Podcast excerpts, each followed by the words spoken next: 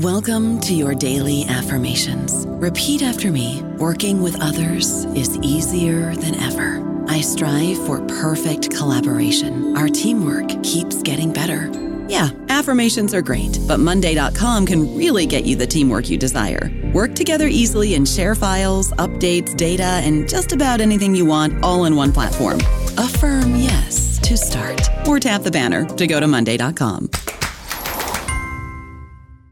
Hello, everybody. This is Marshall Poe. I'm the editor of the New Books Network, and I'd like to tell you that we have a new and improved website. It has two new features that we think you'll love. One of them is a vastly improved search engine so that when you type in keywords, you'll get a bunch of episodes really quick. The other is the ability to create a listener account. And in that listener account, you can save episodes for later listening. So you can create a kind of listening list. We think these features are neat and we think you'll enjoy them. Please visit the site today.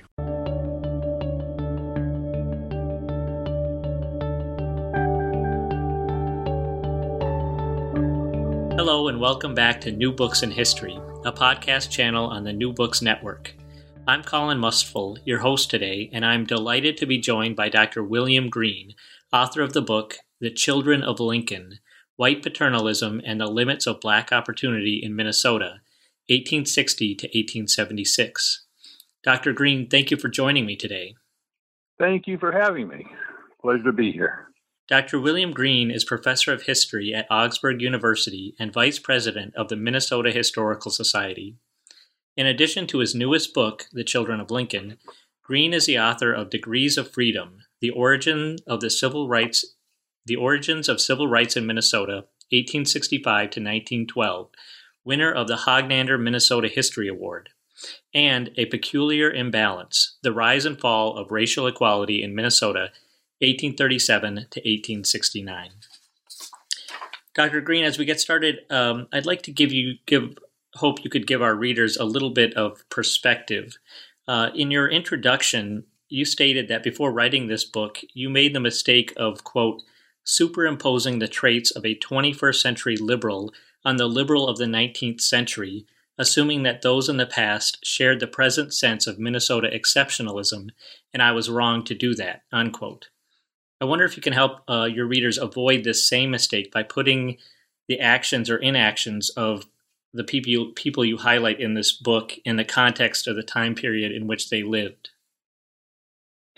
Uh, well, I'll try. Um, the when when I first looked at the history, um, I, I, was I was impressed with the lead that Minnesotans took in uh, First of all, uh, uh, protecting the Union. Minnesota was the first state to send volunteers into the into the army upon uh, Lincoln's call to arms. Minnesota was the first to respond.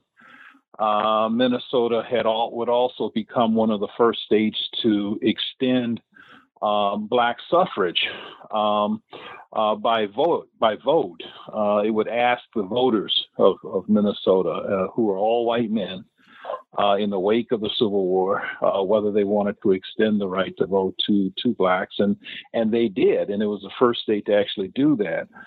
Um, in, in 1869, Minnesota uh, also the legislature passed a law that would ban school segregation on the basis of race, and uh, would would take the next step to uh, have blacks serve on the jury, uh, on juries. That is something that hadn't happened before in the state and in, in many states in the North. So uh, Minnesota had had reason to feel that it was on the right side of, of, of history. Um, but what happened after 1870 uh, really sort of was was was was very telling of of just how exceptional uh, Minnesotans were because in the wake of 1870, after the 13th, 14th, and 15th Amendments were, were ratified uh, throughout the North um, and the National Party of the Republican Party, uh, basically abandoned the African American. And in, in, in the South was the rise of, of, of white supremacy. Um, in in Minnesota, you don't see the rise of white supremacy, uh, and you don't see the same kinds of of, of, of, of violence being committed against the, the black population. And so when um, the United States Senator uh, William, uh, Morton Wilkinson said that we have done our part, I took that to mean that uh, we have done, we meaning the white uh, leadership of the state, uh, the white people of the state, had had done uh, what we morally should do for our black neighbors um, but that we were there to to back you up when and if you needed us in the future. That was my assumption.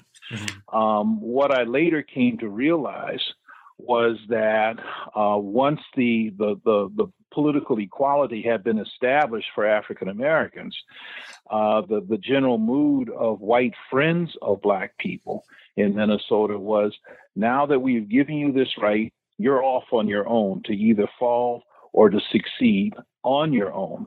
Um, and so there was a, a, different kind of abandonment of, of the African American.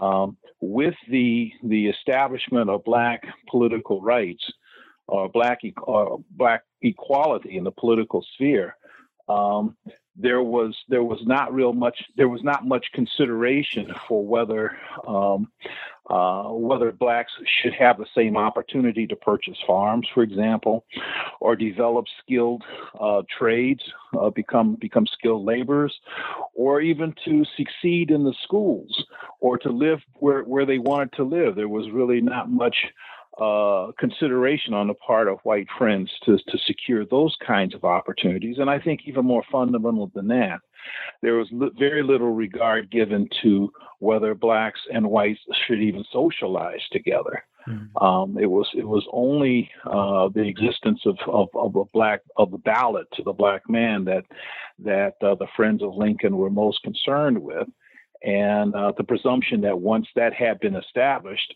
then they could pretty much uh, feel that they've done all that they should do for the African American. Um, so that's that's what I learned, uh, right. and you, you, learn that from the larger context. You still see the existence of of of of, of black uh, isolation, of Jim Crow laws, of discrimination, of um, violence that could appear on the streets between um, white men and black men, uh, and that the, the, the friends of black people basically kind of said nothing about it. They looked in, in, another direction. That was the kind of reality that I had to get used to. Mm-hmm. So adjusting my eyes to a much more nuanced, subtle form of of race relations was what I had not done and had to learn to do when I began to write that final uh, draft. You mentioned uh, Morton Wilkinson in a statement he made. We have done our part. Uh, when when did he say that, and, and how does that relate to this book that you've written?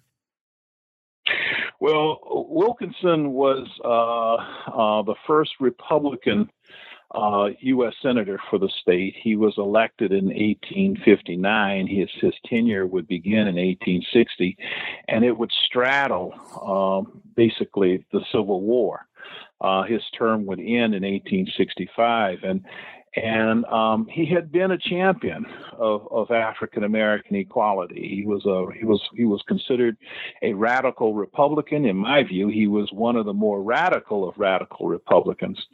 Uh, and we can talk more about that part later on. But the key thing is that he spoke uh, as one of the keynote speakers at the uh, convention celebrating um, the passage of black suffrage in Minnesota in 1869. This is for the state constitution.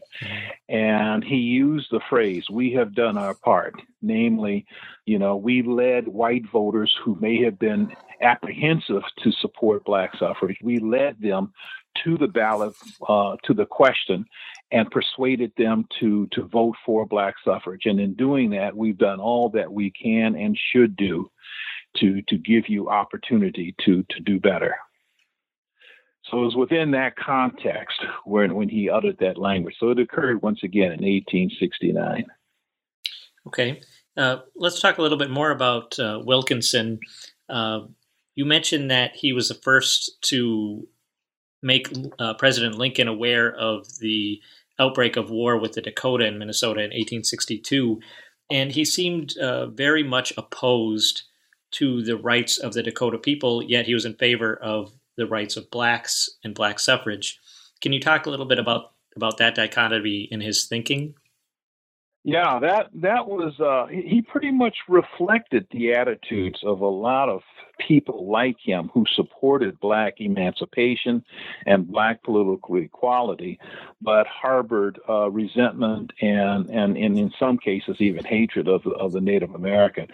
Um, he he was from New York, New York State, and uh, had never really had any kind of actual exposure to Africa. Uh, I'm sorry, to Native Americans until he moved to to Minnesota, mm-hmm. uh, and so he brought with him when he when he settled settled in Minnesota, the sort of uh, romantics uh, notion of the noble savage that he that he got from uh, James Fenimore Cooper's novels and whatnot, and that's not unusual for a number of the liberals who moved to Minnesota in the 1840s and 50s. Um, but in time, excuse me, in time, uh, he he developed an antipathy for for the natives, and it it was sparked principally in 1862. Wilkinson had moved to Mankato. Mankato was very much in the midst of that region where the Dakota were at war against the U.S. government and, and, and white farmers. And so, and his family was still in Mankato. So he felt especially threatened um, because he came from a state that was identified as a state with a huge Indian population, um, he was he was pretty much appointed to the committees in the Senate that dealt with Indian affairs, and he felt that he was a person who had made sure that the that the interests of Indians were taken care of. He had taken on a fairly paternalistic view of the Indians, uh, so that in 1860 and the Indian system uh, which was what the Indian Department was was called, uh, was was rife with corruption. Um, and so a lot of the a lot of the good efforts that I think Wilkinson felt he was committing uh, never was really seen by the Indians who were supposedly in his charge. And so when the when the Dakota rose up in 1862, um, he had this sense of, of of them being ungrateful for all of his good deeds, and this this this triggered um, this intense antipathy um, first of all, his family was threatened. He felt fearful of their well-being living in Mankato at the time, mm-hmm. and also the sense of the of the of the Indians in general and the Dakota in particular being ungrateful for quote all the good things that he had done in their behalf, and so he felt that they needed to be punished. And his first uh, interest was in seeing a policy that would institute um, uh, extermination that would that would exterminate the Dakota, and he would later see it as as an opportunity to have the Indians removed, and in doing so, free up all of that valuable land that could be used for homesteading. Mm-hmm. Uh, he could move the Indians out. So, so, so Wilkinson, as a result of his his relationship to Indian policy, sort of transformed. While being on one hand a person who was frustrated with Lincoln for not prosecuting the war more aggressively, and for not uh, pushing for emancipation uh, more more urgently. Um, and for wanting to see blacks serve in the in the army and wanting to have resources available for the family of slaves who were serving in the army. He was very progressive in that regard. Mm-hmm. From from those stances, he had this very personal sense of of of, of frustration and anger uh, for people who he felt had let him down. And so he, he could be pro black on one side and anti Indian all at the same time. That's not unusual as I said before, Jane Grey Swisshelm, uh, a noted uh, journalist, uh, then living in St. Cloud, was also an abolitionist and uh, uh, very much frustrated that Lincoln was not prosecuting the war to end slavery uh, enough, but quickly enough but she also uh, quickly came to embrace um, the, the call, the, the, support for a call to exterminate the Indian, to, to actually create bounties for for the for the killing of of, of, of Dakota. Um, this kind of dichotomy seemed to be very common among uh, many of the liberals. Not all political liberals felt this way, but a significant number did. Um, And Wilkinson pretty much gave voice to that.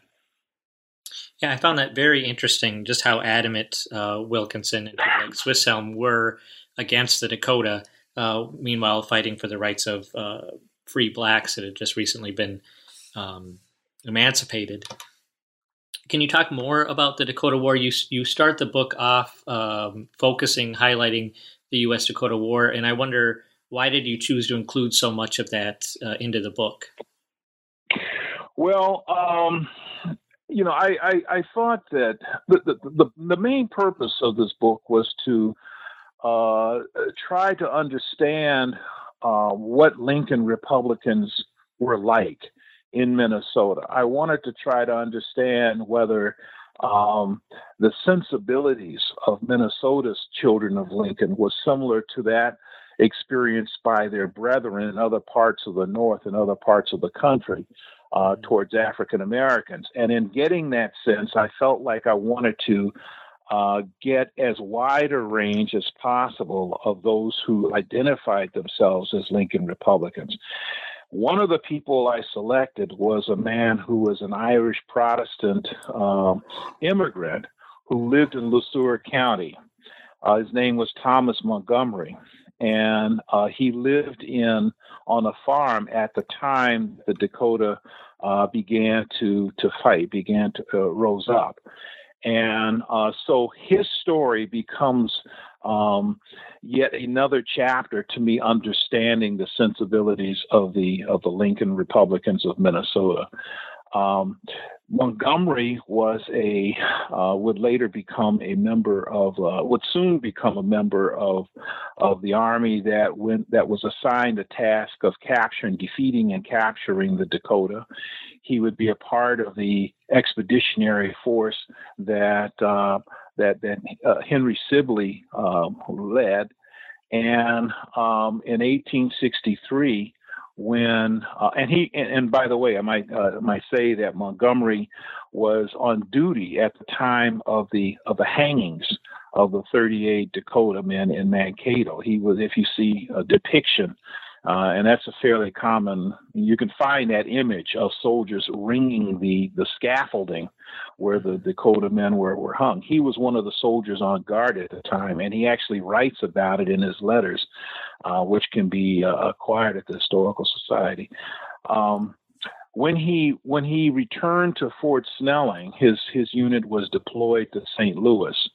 And in St. Louis, he he learned for the first time of the the colored uh, troops, infantry troops, and he also realized that this could be his avenue to becoming an officer and a gentleman, and so he transferred into into that uh, into that unit. So he becomes a, a white man leading black troops, and uh, you could see through his letters uh, not only his attitudes and sometimes ambi- ambivalent attitudes towards the Dakota.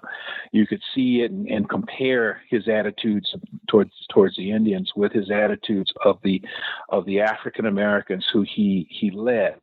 Um, he would at one time be impressed with their determination to fight for their freedom, and on the other hand, view them as inferiors to himself. Um, so I, I, think that for the most part, uh, you know, I, I, think that his story fleshes out or gives yet another dimension of that Lincoln Republican sensibility in Minnesota. Um, he would later be uh, supportive of of his troopers purchasing land in southwestern Minnesota. Um, but then uh, he uh, because he learned or realized that that would be a controversial thing in his neighborhood that a number of the whites who lived in his in his region were not happy about seeing blacks become homesteaders there he basically let the plan drop and much later when he gets out of the army he becomes a person who began to, to, to buy and sell real estate um, to the new homesteaders coming in from the East and from Europe. Um, and he basically does nothing to help his black troopers uh, either move to Minnesota uh, or those who did move to Minnesota purchase land. Um, I saw that as another dimension of, of the Lincoln Republic and another source, another form of abandonment of, of, of the black charges. Uh, you talked about uh, Thomas Montgomery now and, and earlier uh, about Morton Wilkinson.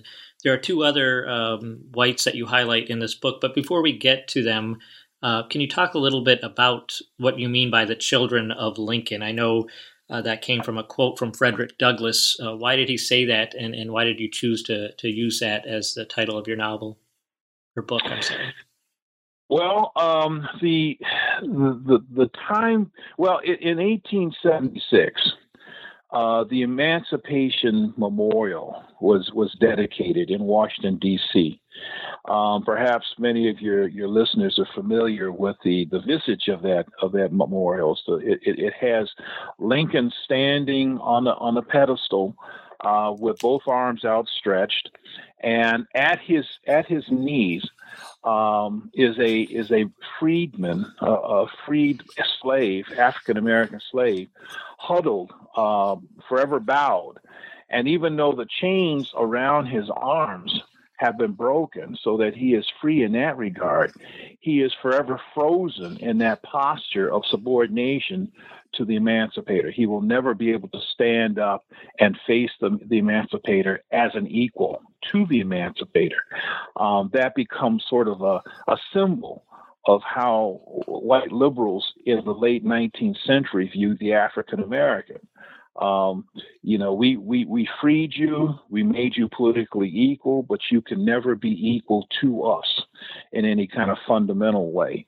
Um, and, and Frederick Douglass, who was one of the few speakers of the day uh, to dedicate the monument, gives this very long speech about um, how great Abraham Lincoln was, and he was. Mm-hmm. Um, but he also says to the audience, which was largely white, you, he's, he's talking to the white audience, were the children of Lincoln. We, referring to African Americans, were at best his stepchildren. Um, uh, it's the only time that he makes that kind of reference, but I think in that short phrase, he basically characterizes the nature of race relations, the nature of the relationship between whites and blacks, but not just whites and blacks, white friends of black people and black people.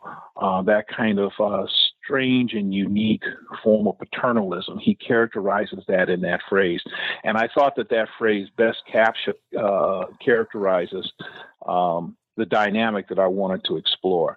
How is it that the friends of Black people could basically be complacent to the to the spread and the deepening policies of of Jim Crow in the North and in the South, uh, and white supremacy in particular in the South. How could they be complacent to that um, after they had sacrificed so much uh, during the Civil War? Uh, one one additional thing, in the year that the the monument was dedicated, this is 1876. That was also the year of a presidential election, in which um, Rutherford B. Hayes, the Republican candidate, ran against the Democratic candidate Samuel Tilden, who was governor of New York, and um, in the Electoral College, both candidates had the same number of votes. It was a tie um, Rutherford B. Hayes was a- able to get the majority by persuading Southern Democrats to vote against their own candidate and to support him, a Republican. And he said that if you support me, I the first act I will do once elected president is to remove the troops from the South, and therefore hand over complete control of of Southern race relations to you. Um, he was given those votes. He was true to his word to the Southern Democrats. He removed the South, um, I'm sorry, the federal troops from the South.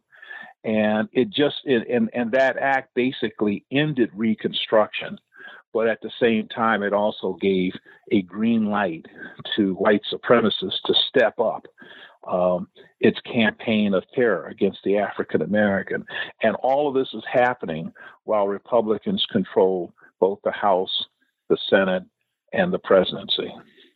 I don't know about you, but I'm very busy and I don't have a lot of time to cook. That's why I subscribe to Factor. Eating better is easy with Factor's delicious, ready to eat meals. Every fresh, never frozen meal is chef crafted, dietitian approved, and ready to go in just two minutes. You'll have over 35 different options to choose from every week, including Calorie Smart, Protein Plus, and Keto. These are two minute meals. Factor meals are ready to eat and heat, so there's no prepping, cooking, or cleanup needed.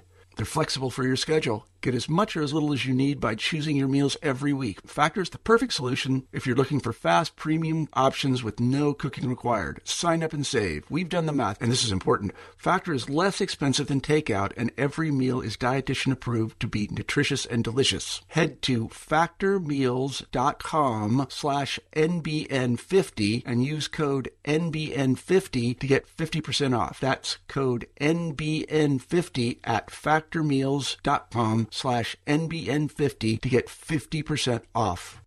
Hmm. So I think I think the Children of Lincoln kind of characterizes that whole thing. Sure.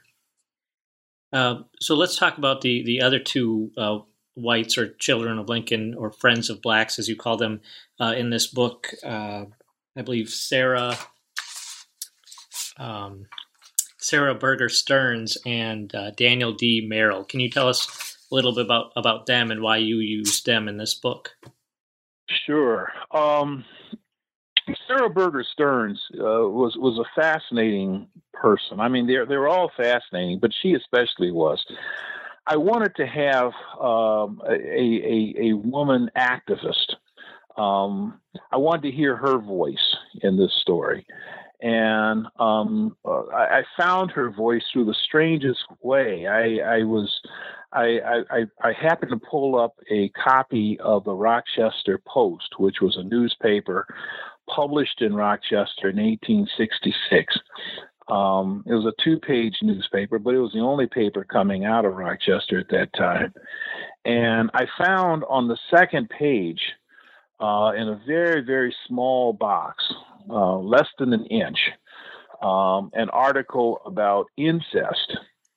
Uh, in the next issue, I found an article about, you know, in the same size article, I found a, a piece written on on rape and on childbirth and on other topics uh, that you don't normally associate with newspapers during the Victorian age, you know, during that time, mid 19th century, uh, let alone in outstate Minnesota. You just don't associate um, uh, newspapers of that time covering something as delicate and as indiscreet as as rape and and, and um, spousal abuse and murder. You don't you don't read stories like that. So I wanted to know who was writing these stories. And um, I learned that it was it was Sarah Burger Stearns, who at the time was living in Rochester. She had come from Michigan, um, she she wanted to at 16 to enter the University of Michigan uh, uh, for study, and she was denied entrance, uh, as you can imagine, uh, on the basis of her gender. Um, but un, you know what, what made her unique in my mind was not that she would have the audacity to enroll or seek to enroll, but that in in the face of her rejection, she sued the University of Michigan uh, on the basis of discrimination. This is a 16 year old girl, you know, in the 1850s. Um, she married Ozora uh, Stearns, who was also an officer. He's a white guy. He was he was a he was an officer in the colored regiment. And in 1866, they they they moved to Rochester, Minnesota, where Ozora uh, would soon become county attorney. Um, and Stearns began her career as a journalist. Um, so you, you think of a person on the frontier. You know, at this time there is no Highway 35. Uh, she she is isolated uh, many months of the year uh, in in this this this this one horse town, I guess is what, what people would call it, uh, Rochester, Minnesota. And from there, she began to write about women's rights. And in particular, she uh, was, was becoming increasingly critical of the Republicans um, who refused to include women's suffrage while they campaigned for black suffrage. Um, she supported the, the ratification of the 13th Amendment and reluctantly supported the 14th Amendment, but had had what became more militant uh, when she saw the re- the reluctance on the part, no, I should say the resistance on the part of the party leadership and removing the word male from the proposal of the 14th Amendment and later the 15th Amendment that would therefore exclude women from citizenship at that time and from voting rights in the 15th Amendment. So she became much more vocal in her frustration of the party elite. And her frustration began to take the form of criticizing white men who were more willing to give the vote to black men, many of whom could not vote, some of whom could be accused of being abusive of their wives, while not giving the right to vote to their own wives, their own daughters, their own their mothers, their their their their aunts uh, or sisters. Uh, she felt that that was rank hypocrisy. And so, as she began to increasingly attack the Republican leadership, she also began to take shots at um, the wretched nature of African American men. Uh, so, you have this rather unfortunate situation where a political liberal and a supporter of Lincoln and a supporter of emancipation uh, through her frustration at uh, not being able to get support for women's suffrage, becoming much more critical of, of black men who were being placed above her in effect, even though they were not as educated as she was. This was this was the nature of her frustration, and it was a frustration that was mirrored by Susan B. Anthony and Elizabeth Cady Stanton as well, mm-hmm. uh, at about the same time. So you have this paradox where they're beginning to embrace um, the, the, the, the, racism of, of, of Democrats uh, who had been their, their enemies not too long before.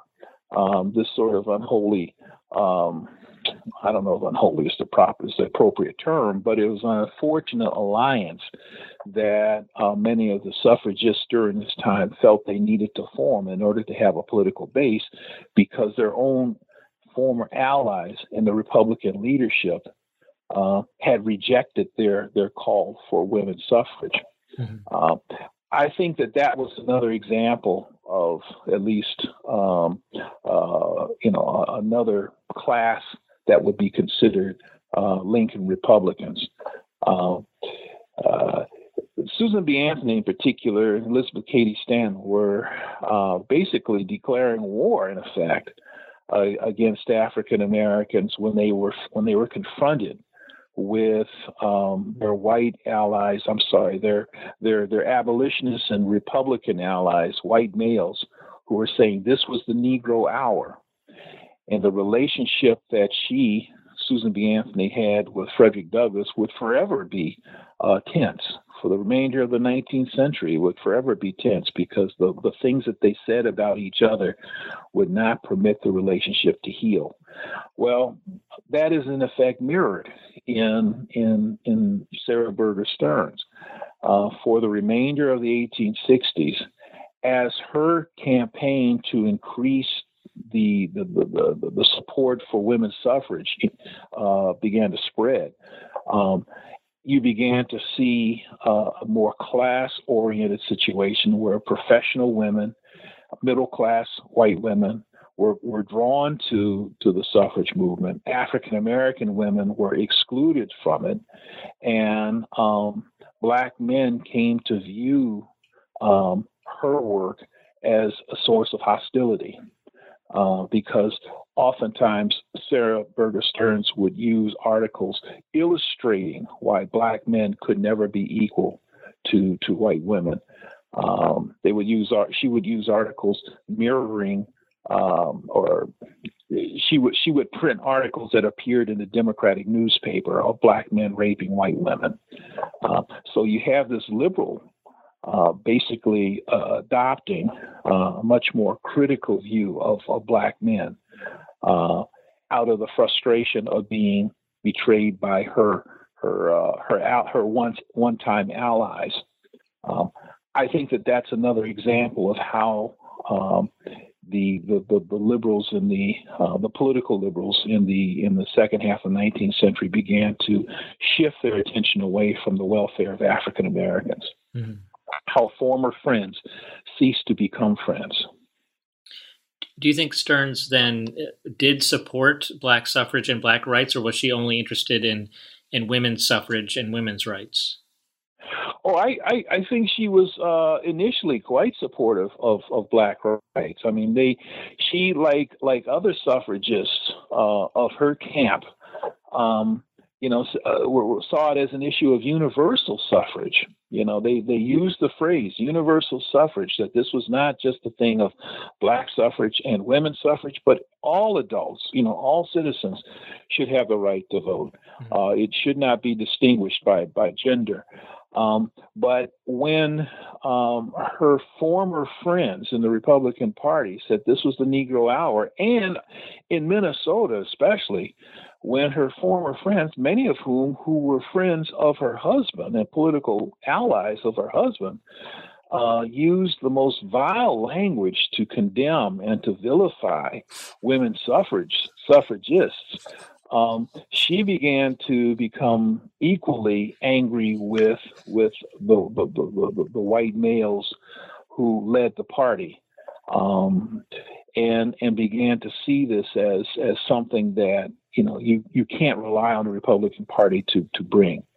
So whereas before they were in favor of universal suffrage, she began to see how how race was the excuse that the established party used to keep women in their place. And so she became her her, her sentiment, her rhetoric uh, began to reflect that that that frustration uh, that race was being used against her. If race can be a tool to put me down, then I will become contemptuous of that tool. Seemed to be where where she was her, her attitude of the day. So, who then was Daniel D. Merrill, and what role did he play in all of this? Daniel Merrill was, uh, I consider him the man in the shadows. Uh, he's he's interesting in a different way. He was a Republican.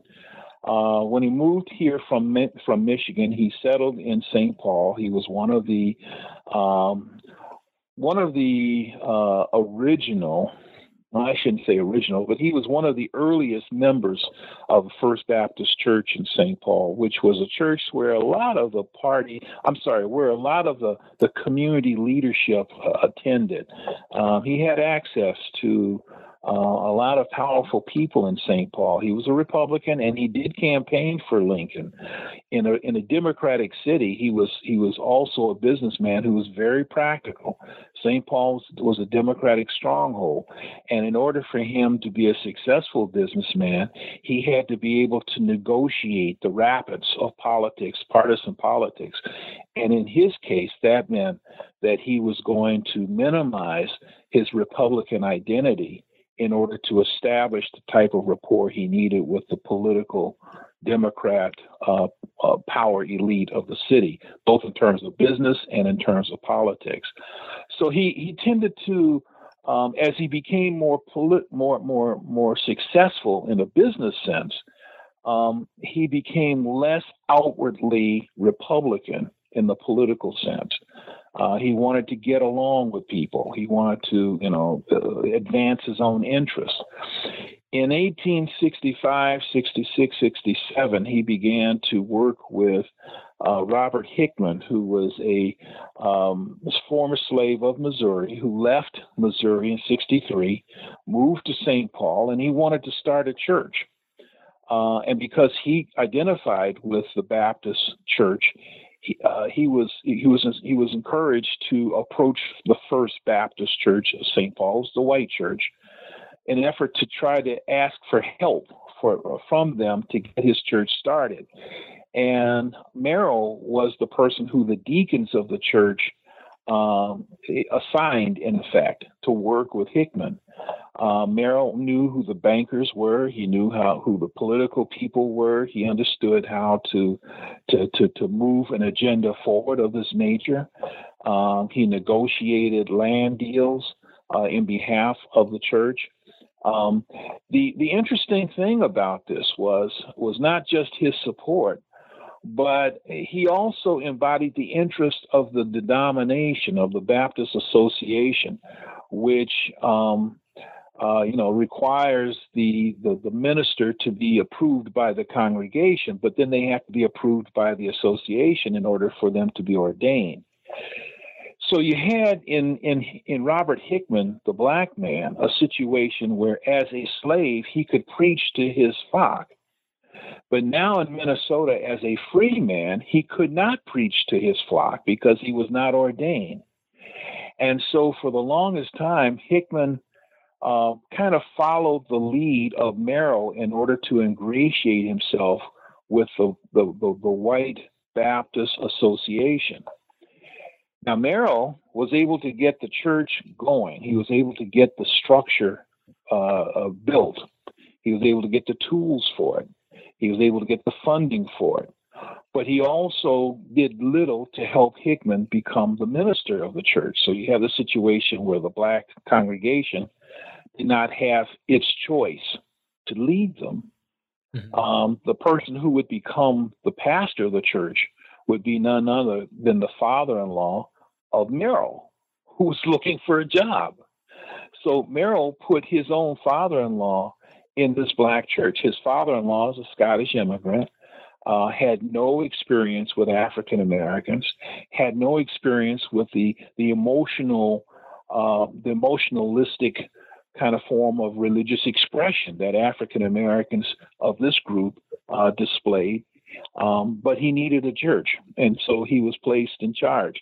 And for the most part, you know, uh, Reverend Tal- Talbert, who was the, the, the the minister, would remain in charge of the church.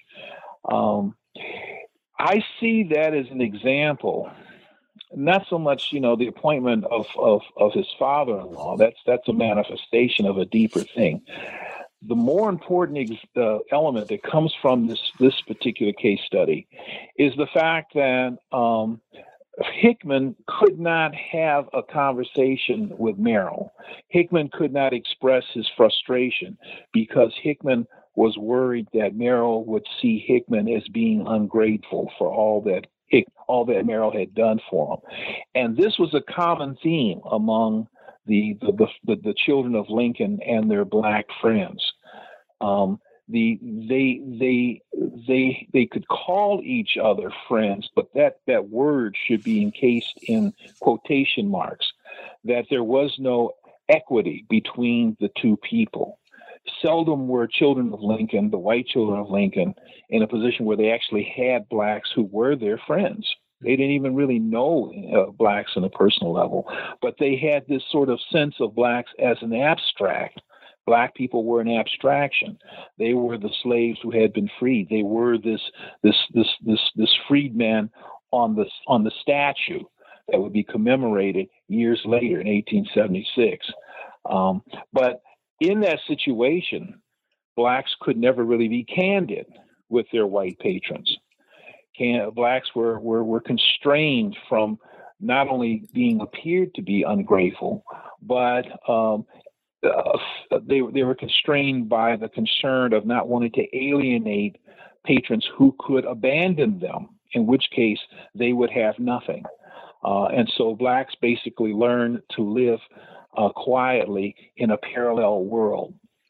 Uh, and that, in essence, is what my book is about: is exploring uh, the nuanced relationships between one class of Minnesotans who had a right to feel like they had done, you know, noble deeds. They had done noble deeds, mm-hmm. but that they they rested on those laurels um, as as a way of avoiding um, forming the kind of relationship that would allow them to be challenged, you know, by by people who they now said were equal to them. Um, so that that's basically, I mean, he, his Merrill's story, I think, illustrates that. Um, Stearns gives an, another example of that. Um, Montgomery's relationship with African Americans is another form of paternalism, uh, and so on and so forth. These are four different people who don't really know each other, um, but they are very similar in their in their backgrounds. They're very similar in uh, what in their attitude towards African Americans, even though they come to African Americans from different avenues. Mm-hmm. Well, I think you give a, a good summary there. Um, you mentioned in your epilogue that none of these four um, white uh, children of Lincoln were at the unveiling of the statue in 1876. So, uh, what did that represent as far as this book goes?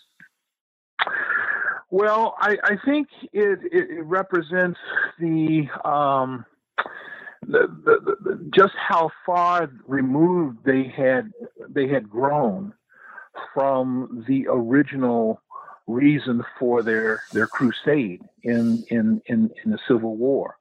Um, they they you know it was it was it was a noble effort that they engaged in to first of all keep the union together, and then to free all men, and then after that, in Minnesota's case, to well across the the north, uh, to to to make African Americans um, you know, politically equal to white people. This is something that no one really expected the war would be about uh, at the beginning of the war. Um, so it was it was an amazing thing that they they were able to achieve. But within a few short years, each one of them uh, came to feel a little uh, skeptical about uh, whether there should be more done to even symbolize um, concern for the African American. Um, there, there, in the case of Wilkinson, for example, he became quite critical of the Republican Party for being a party of corruption uh, and using the, the, the, violence in the South between the Klan and Republic, white Republicans and black Republicans. He, he, he blamed the Republican Party for fomenting that, that frustration. By virtue of having an occupying force in the South, you're basically exacerbating tensions between the two regions. And you're doing it cynically he accused the Republicans of basically fanning the flames of, of sectional uh, violence as a way of keeping voters distracted from the, the, the failings of the party to meet the needs of, of, of Northern voters. Um, the, the, the bloody shirt, in other words, became the term that was commonly used against the Republican Party. The bloody shirt was like the muleta that you see the matador use to, to misdirect bull. Mm-hmm. Uh, in this case, the bull were the voters uh, we will distract them from the economic policies that are failing. We'll distract them from the social tensions that are increasing.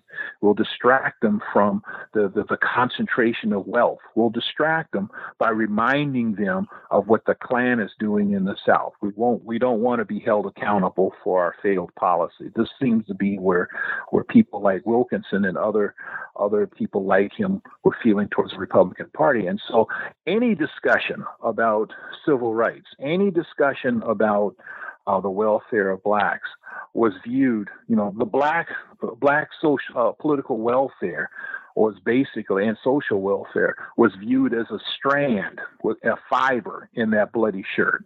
You know, it was it was it was it was just one of the things you meant to distract white voters from what uh, what the real problems were with the party in power.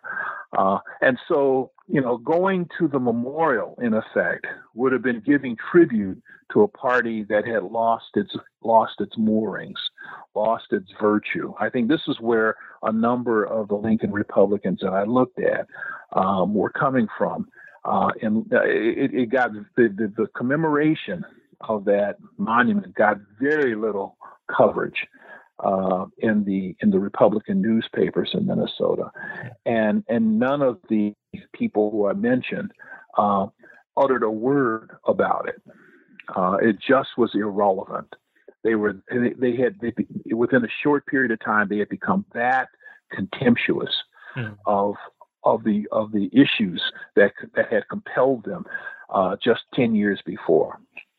That's really very interesting um, I'm really quite fascinated with with the whole book itself and how you're you're able to sort of sift through the the political context and, and that of Reconstruction and the Civil War um, and, and, many different things going on at that time.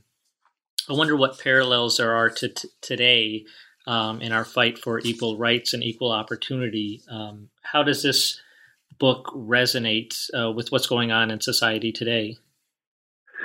Well, I, will tell you, Colin, I, I think that fundamentally this book illustrates um, what happens when um, people who who rely on their laurels uh, lose sight of the purpose for those laurels. You know, when they become uh, when they become uh, complacent to past good deeds, to having committed past good deeds, that's the first step to seeing those good deeds begin to erode.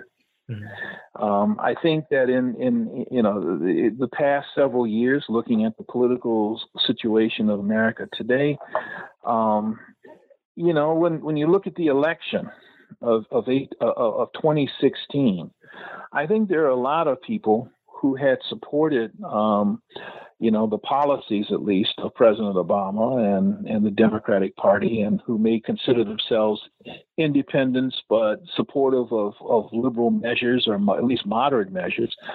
Um, there was a sense that after Obama, you know, uh, there, there, you know, because things will not be the same, or because they're upset with certain, certain, you know, the stakes re- fell. They, they, they were not as significant um, that there was a disbelief that there could be any sort of, of retrenchment because what we achieved during those those those previous 12 uh, eight years uh, could never be reversed and i think that uh, as a result you know people woke up uh, over the past two years um, shocked at how much um, has been rolled back uh, and how easily, relatively speaking, it happened. Um, so I think that I think that you know the lesson that I take from from from this book, uh, as it relates to today, is that you know one can never be complacent to one's successes. That no matter how ennobled you know the the, the crusade is that you led, uh, participated in, uh, even if you have won, um, you know, the fruits of victory, you know, can decay very easily and oftentimes right in front of your eyes, you know, if you're distracted, if you're looking elsewhere. And I feel that that, that that's that's something that we we are, are beginning to recognize today. Um, you know, I think that if you look at such things as as universal health care, um, you know, it wasn't until it was threatened that people began to recognize how significant that is to the quality of our society. And you can you can come up with any number of other issues um, that we're seeing being rolled back now. Um, two years ago, we didn't think that that was going to happen. You know, we thought that that, that was secure, but anything can roll back once you begin to take the foot off the gas. Once you begin to feel that you know we've done our part. sure. know? um, so I, I, think that's really the moral of the book itself. Um, that good deeds have to be reinforced continuously. That that has to be a constant priority of society to perpetuate.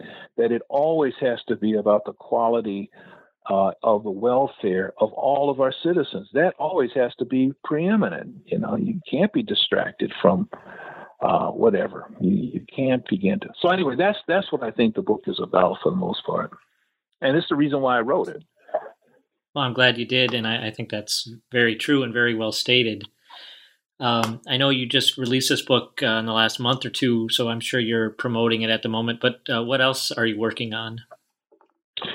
Well, um, I I have uh, a couple other projects. One dealing with uh, the origins of political liberalism in Minnesota, which which in a sense begins in 1847 and goes up to 1860. But in looking at some of the people um, uh, who would become the political liberals of the state, and basically define political liberalism for the state, um, I, I, go back even further to the really the beginning of the of the century where where their lives began to kind of get a sense of why in Minnesota why isn't Wisconsin, for example, or Illinois, or or why why isn't why aren't other northern states um, why why why do they not have the the, the reputation of political exceptionalism that we have?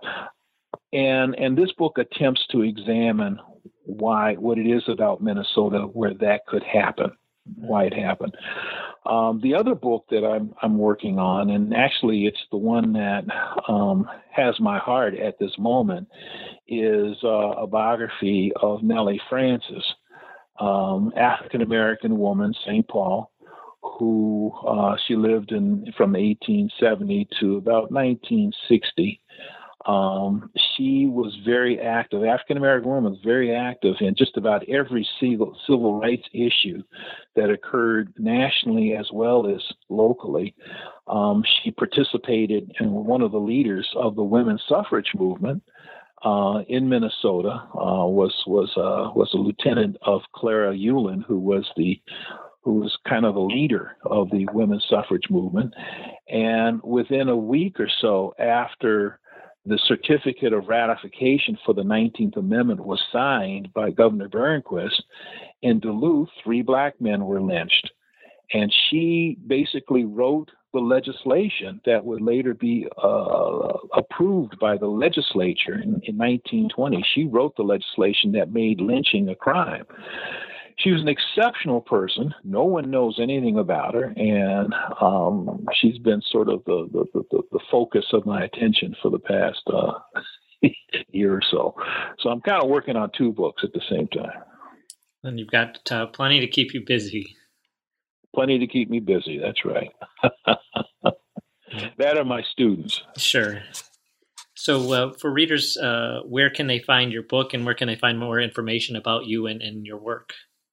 Uh, well, the, the book is published by the University of Minnesota Press, and uh, I believe it's Amazon, um, but the press is a good place to begin. Uh, I believe there are copies over at the Historical Society as well and um, so you know that that that as far as I know is how to. Uh, this is really bad promotion, I suppose, but uh, you you can start with Amazon and University of Minnesota Press to to find the books. Sure. So. Well, I've been speaking with Dr. William Green. He's the author of The Children of Lincoln White Paternalism and the Limits of Black Opportunity in Minnesota, 1860 to 1876. Dr. Green, thank you for joining us today. Thank you so much for having me. I enjoyed meeting with you and talking about this book. Thank you. It's been a pleasure.